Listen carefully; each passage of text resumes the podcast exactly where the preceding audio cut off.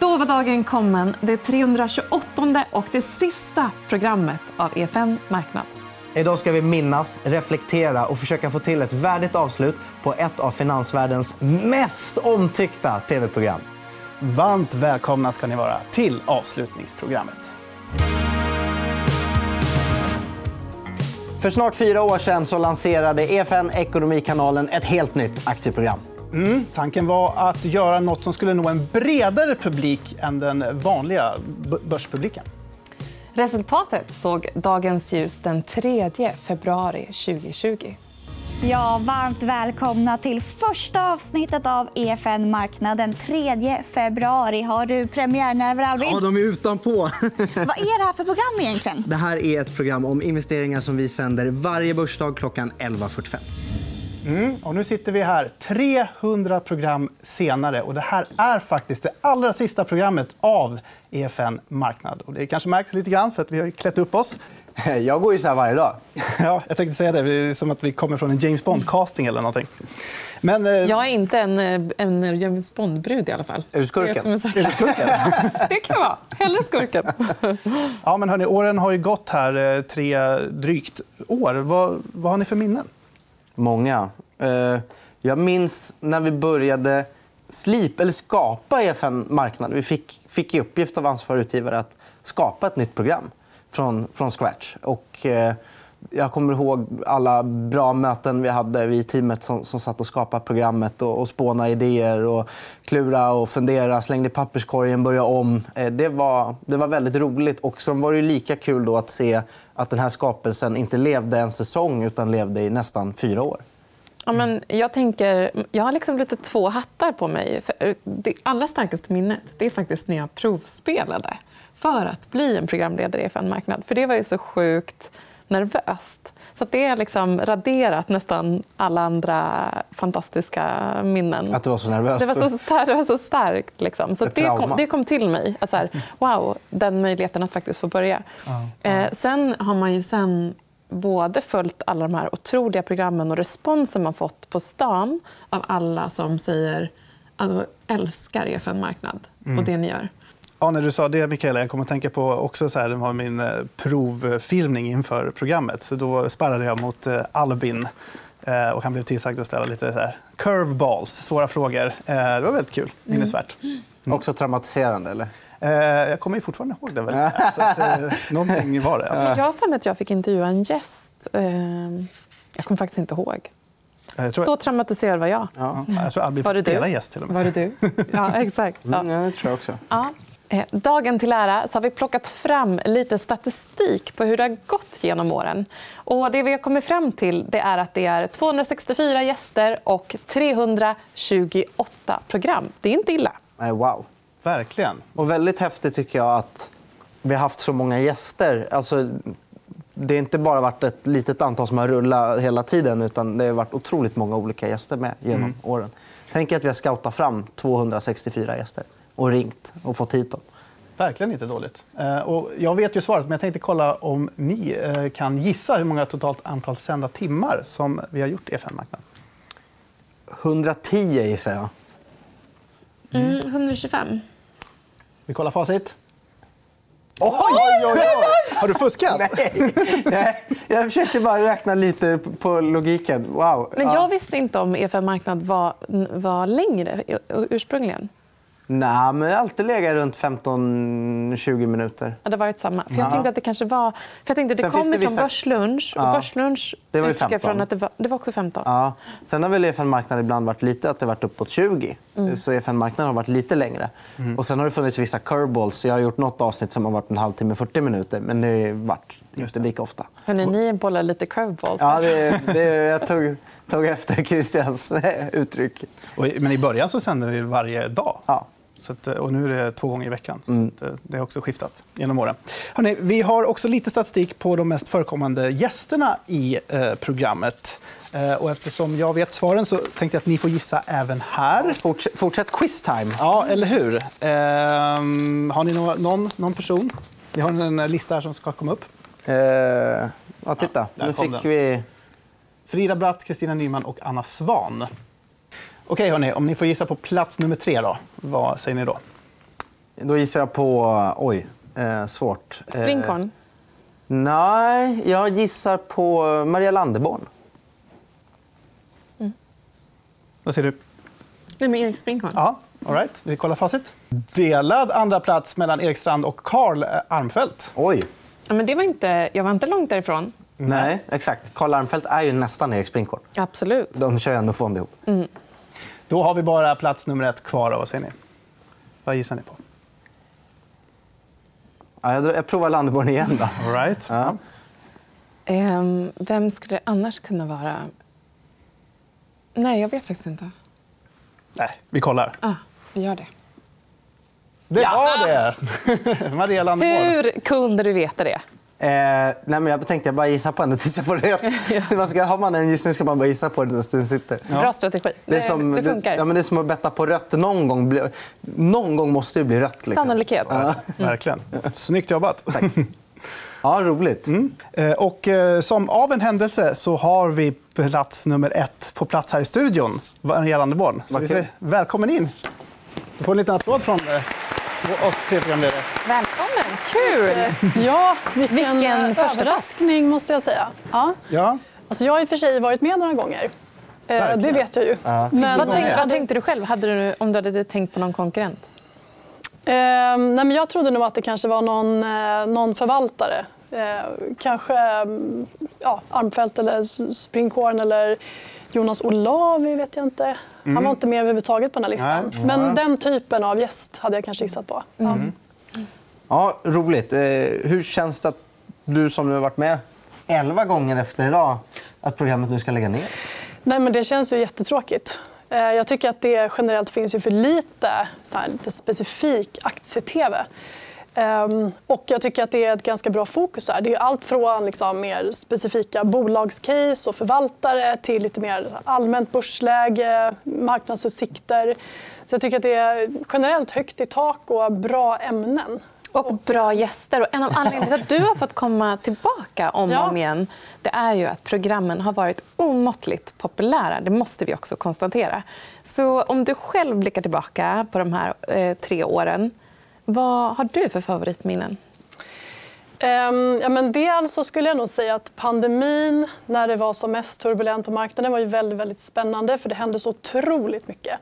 Så det, det skulle jag säga var ett sånt. Sen så gjorde jag ett ehm, eh, program tillsammans med Jonas Thulin en gång som jag tyckte var ganska kul också. Det tror jag också att det var ganska många som tittade på. Mm. Vad handlade det om? Eh, marknadsutsikter inför något år. Kan varit inför 2022. Där jag var lite mer tveksam. Jag tror att han var ganska positiv. Han är alltid väldigt Han Han är alltid positiv, positiv hela tiden. Jag minns det här avsnittet, för jag Ja. tror det var jag som ledde Ja, det tror jag också att det Eh, var. Och jag minns också att det gick väldigt bra. Ja. Alltså, ja, men det måste- var, minst kul. 20-30 000 tittare. Ja, minst men det var 20 i alla bra. fall. Ja. Men du, du är något på spåren. Vi måste ju passa på att eh, ta tempen på dig nu inför det nya året. Ja, Eh, spännande. men innan vi gör det så behöver vi också titta tillbaka och eh, få börsperspektivet på de här åren. Vad säger du? Vad har hänt? Ja, men det har varit en jättespännande period. Och eh, pandemin har ju mycket satt tonen för det som hänt.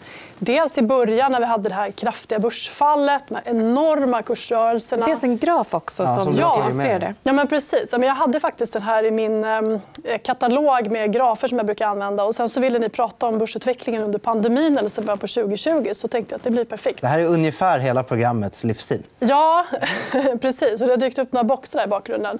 Men det här eh, det är en så otroligt speciell period. tycker jag. Det har hänt så himla mycket som man kan prata om. Både på aktiemarknaden med de här enorma stimulanserna från både penning och finanspolitik och den liksom, nästan spikraka börsuppgången som vi hade från mitten på mars 2020 fram till slutet på 2021. Och sen de här räntehöjningarna. Vem hade kunnat tro att centralbankerna skulle kunna höja räntorna på så kort tid? Vi har fortfarande ingen lågkonjunktur.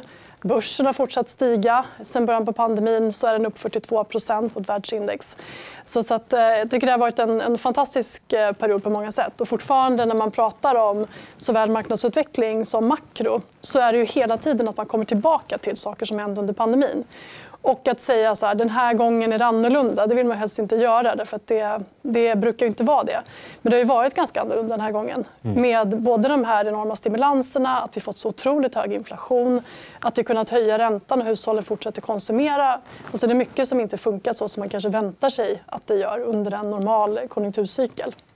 Men det gör ju också att det blir väldigt spännande tycker jag. Och det finns alltid någonting att prata om. Ja. Ja, vi har inte haft brist på ämnen att eh, avhandla. När Nej, jag tänker det.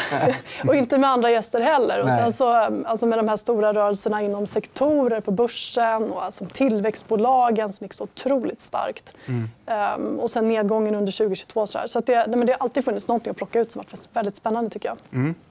Eh, Jag tänkte vi ska kolla lite på hur programmet som sådant korrelerar med börsen. Vi har en egen graf här som visar då börsen och de mest sedda avsnitten av EFN Marknad på Youtube. Ser ni någon tydlig korrelation här? Ja, men alltså det är i alla fall en stark trend att vi eh, blir mer och mer eh, sedda. Så är det ju. Ja, men så är det. Eh, precis. Vi, vi har väl kanske aldrig haft så många tittare som vi har eh, nu eller haft det senaste året. Eh, Och jag tänker lite så här, information runt börsen. Många, många brukar säga till mig ja men nu är det ju jättebra det du gör för börsen går ju så bra. Men även när det är väldigt oroligt så finns det ett stort behov av att få information om, från olika typer av perspektiv om vad som händer och få beskriva det. Så att, eh, det här tycker jag också talar om att i oroligare tider eller när det finns osäkerhet så letar man efter tillförlitliga källor. Ja, och det ser man att folk har gjort. ja, där på... Fyran, femman och sexan är ju allihopa från en tuff period på börsen. Sen är det tvåan, trean och ettan kanske när det har återhämtat sig lite. Men ändå så kan man ändå säga att alla de där sex avsnitten är från tider när det varit turbulent. Snabb nedgång eller snabb uppgång. Verkligen. Och det upplever jag att det är då folk också blir nyfikna när det händer någonting snabbt. Om det däremot är plant i två år, det tycker jag nästan är, sämre för nyfikenheten för att titta på, på aktie-tv. För då är det lite tråkigt. Vad vad ska man prata om? Men just när det har varit snabb nedgång eller snabb uppgång, då vill folk veta vad, vad, hur, hur kommer det här sig? Ja, jag tycker det är då det finns extra mycket värde i att vara ute och prata om hur man ska agera, vad man ska göra, vad man ska tänka på också. För det är precis när det ser ut som den här kurvan där med väldigt branta fall alla vill sälja plötsligt, några få vill köpa men de flesta är livrädda och vill kliva ur.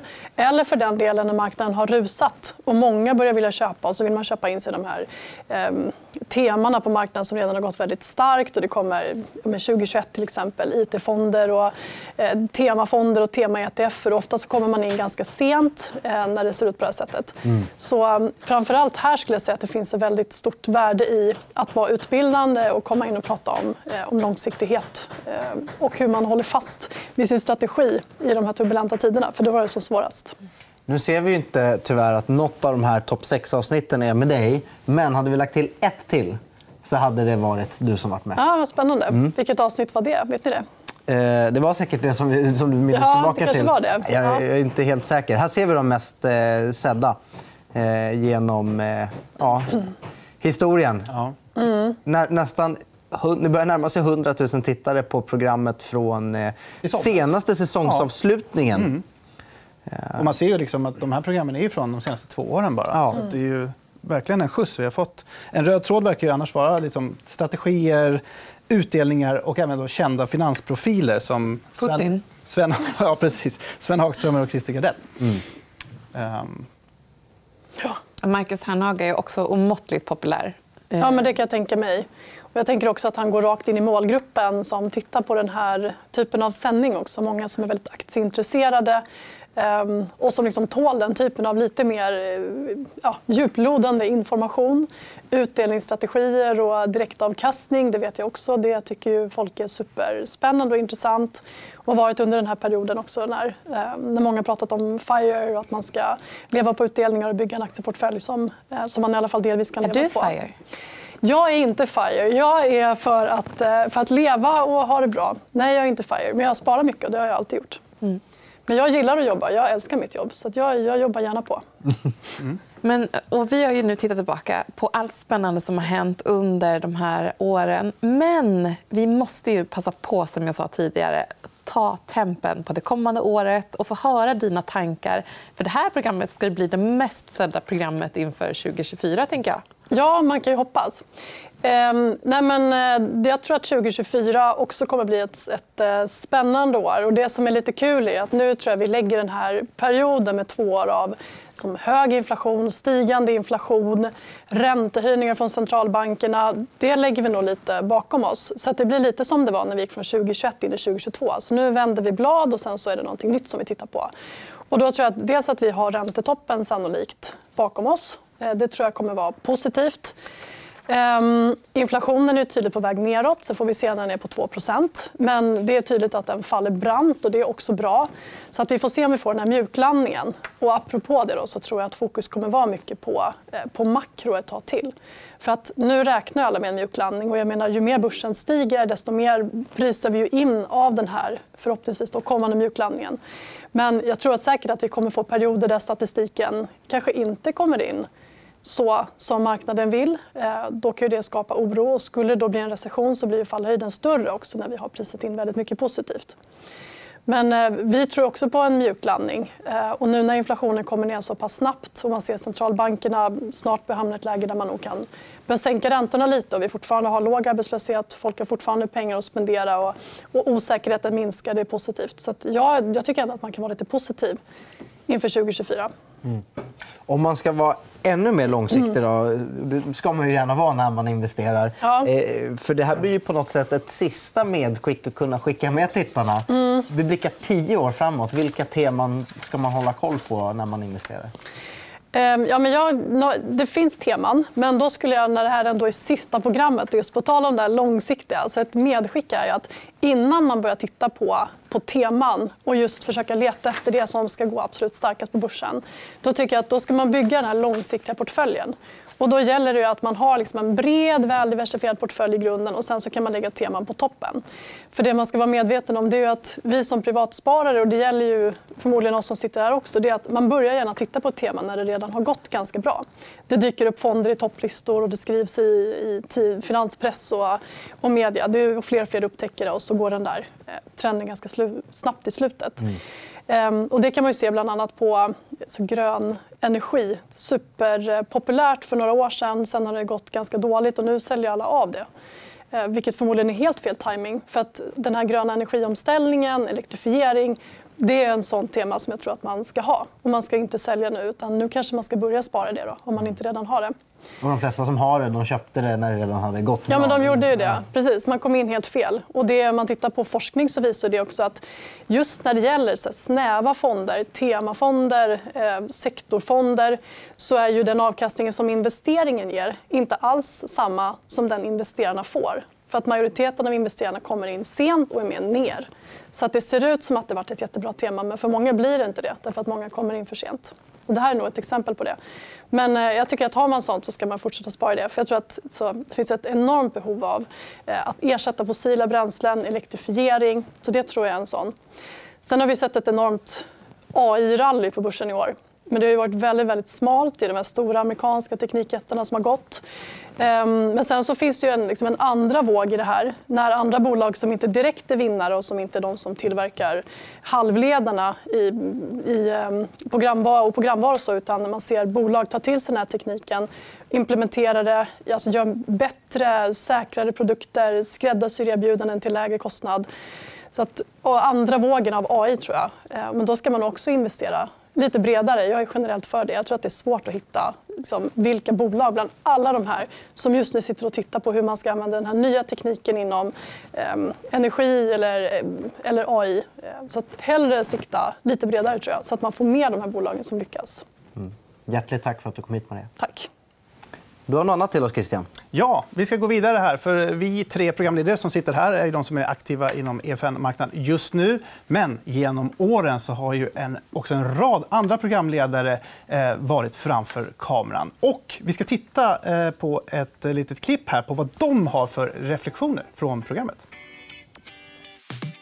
Jag trodde att tusentals människor valde att titta på EFN Marknad för att vi hade så kul, både framför kameran och bakom kameran när vi gjorde det. Men det var ju så kul.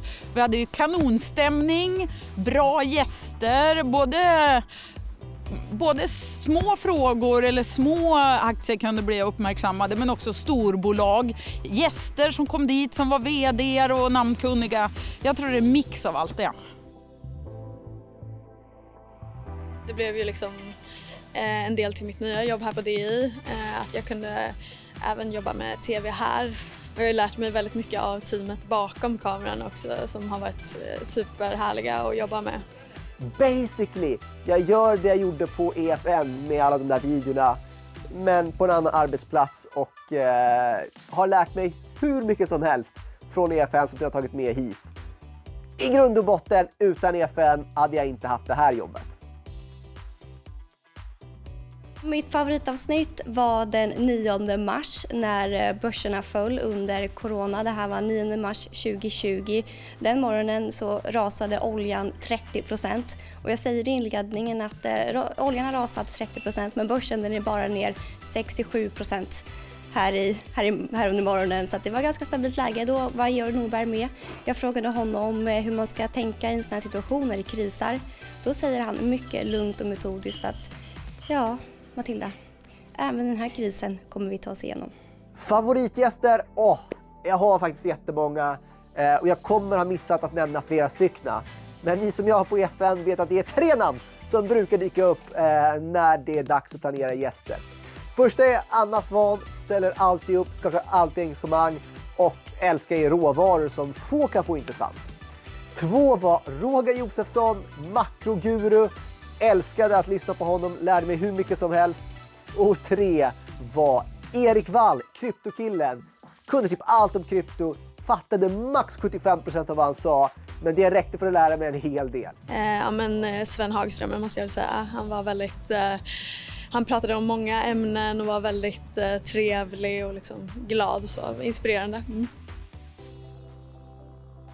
Ja, men tack för den här tiden och hoppas att ni fick lära er någonting och fick några bra tips. Jag skulle vilja säga till tittarna, stort tack för att ni har varit med alla de här åren. Det är ni som har gjort det möjligt för oss att göra det här och ha så kul på vägen. Så tack, tack, tack! Ja, alltså det där var ju helt fenomenala eh, programledare genom åren. Hur känns det här? Jag, jag själv fick nästan en liten tår i ögat. Vad säger Ja. du, Albin?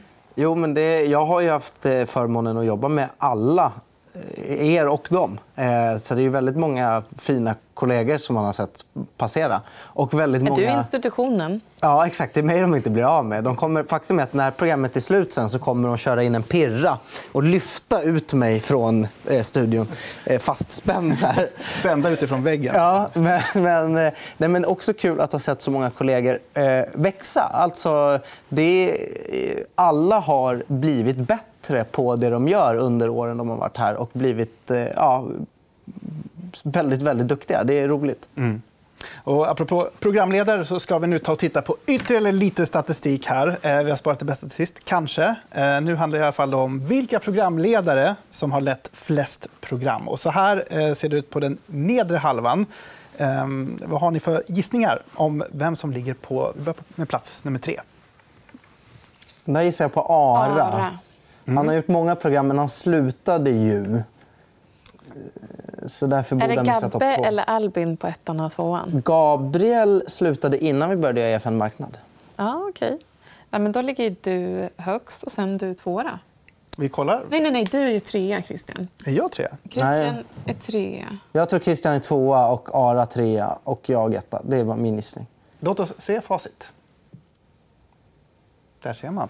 Oj. Rätt. Pallplats i alla fall. Ja, ja verkligen. Ja, Du har hållit i många bra program. ja det har blivit några stycken. Och Ara... Då, 85. som två. Ja, det blev en hel del där Du också. är institution. Vem är ett? Oj, jag har gjort över hundra stycken. Ett, två, tre. En fin siffra också. 123! Wow. Alltså det är fanfar på det va? Ja, tack.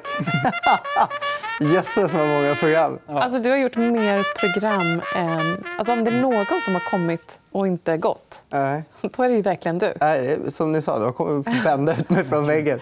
Men hur känns det? Nej, jag, var, jag trodde faktiskt inte det var så många. Jag tänkte så här, kanske att jag är över hundra. Hälften! Du, nej, lite mindre än hälften. Ja, men, ja. 328. Ja, det, känns, det känns bra att man har orkat. Du har burit den här kanalen. Ja, eller så har den burit mig. Kanske. Mm. Kommer du känna tomhet nu? Ja, och framförallt eh, att allt försvinner. Alltså, jag är, väldigt, jag är väldigt stolt över det arkivet vi lämnar efter oss. Eh, för Det har ju varit också en rolig grej med FN Marknad. att Vi har ju ändå haft ett tänk att avsnitten ska kunna leva lite längre än bara till imorgon. Eh, så mycket av det vi har gjort är ju aktuellt idag och det är aktuellt imorgon och det är aktuellt om tre år. Eh, och eh, därför är det lite synd att det försvinner. för att Det finns väldigt mycket klokskap i arkivet som jag tror folk hade haft nytta av även i framtiden. Mm. Man kan väl hitta det på Kungliga biblioteket? Eller ja, om man är riktigt eh, nördig går det nog säkert att bege sig dit. Den som väntar på något gott. Ja, exakt. Mm. Ja, ja, det kändes eh, lite... Vad säger man? Vemodigt? Ja. ja. Men... Eh... Ja. Värdigt också. Värdigt också. Ja. ja. Och allt har ett slut. Eh, till och med Rom föll. Mm. Kom ihåg det. Det var, bra. det var ett bra slutord. Ja. Ja. Eh, ja, det var faktiskt vad vi hade att bjuda på i detta sista program av EFN Marknad. Jag hoppas att ni kommer sakna oss. För vi kommer sakna er. Alltså verkligen. Eh, för att det är det som har gjort att jag har tyckt det varit roligt att köra på. Eh, nummer två, eh, roliga gäster och roliga kollegor. Men nummer ett, roliga tittare. Så stort tack eh, från oss alla för att ni har fortsatt att titta, kommentera, gilla och följa. Tack. Verkligen. God jul och hej då! Hej då! Du har lyssnat på EFN Marknad, en podd som produceras av EFN Ekonomikanalen. Du hittar programmet även i videoformat på Youtube och på efn.se. Ansvarig utgivare är Anna Fagerström.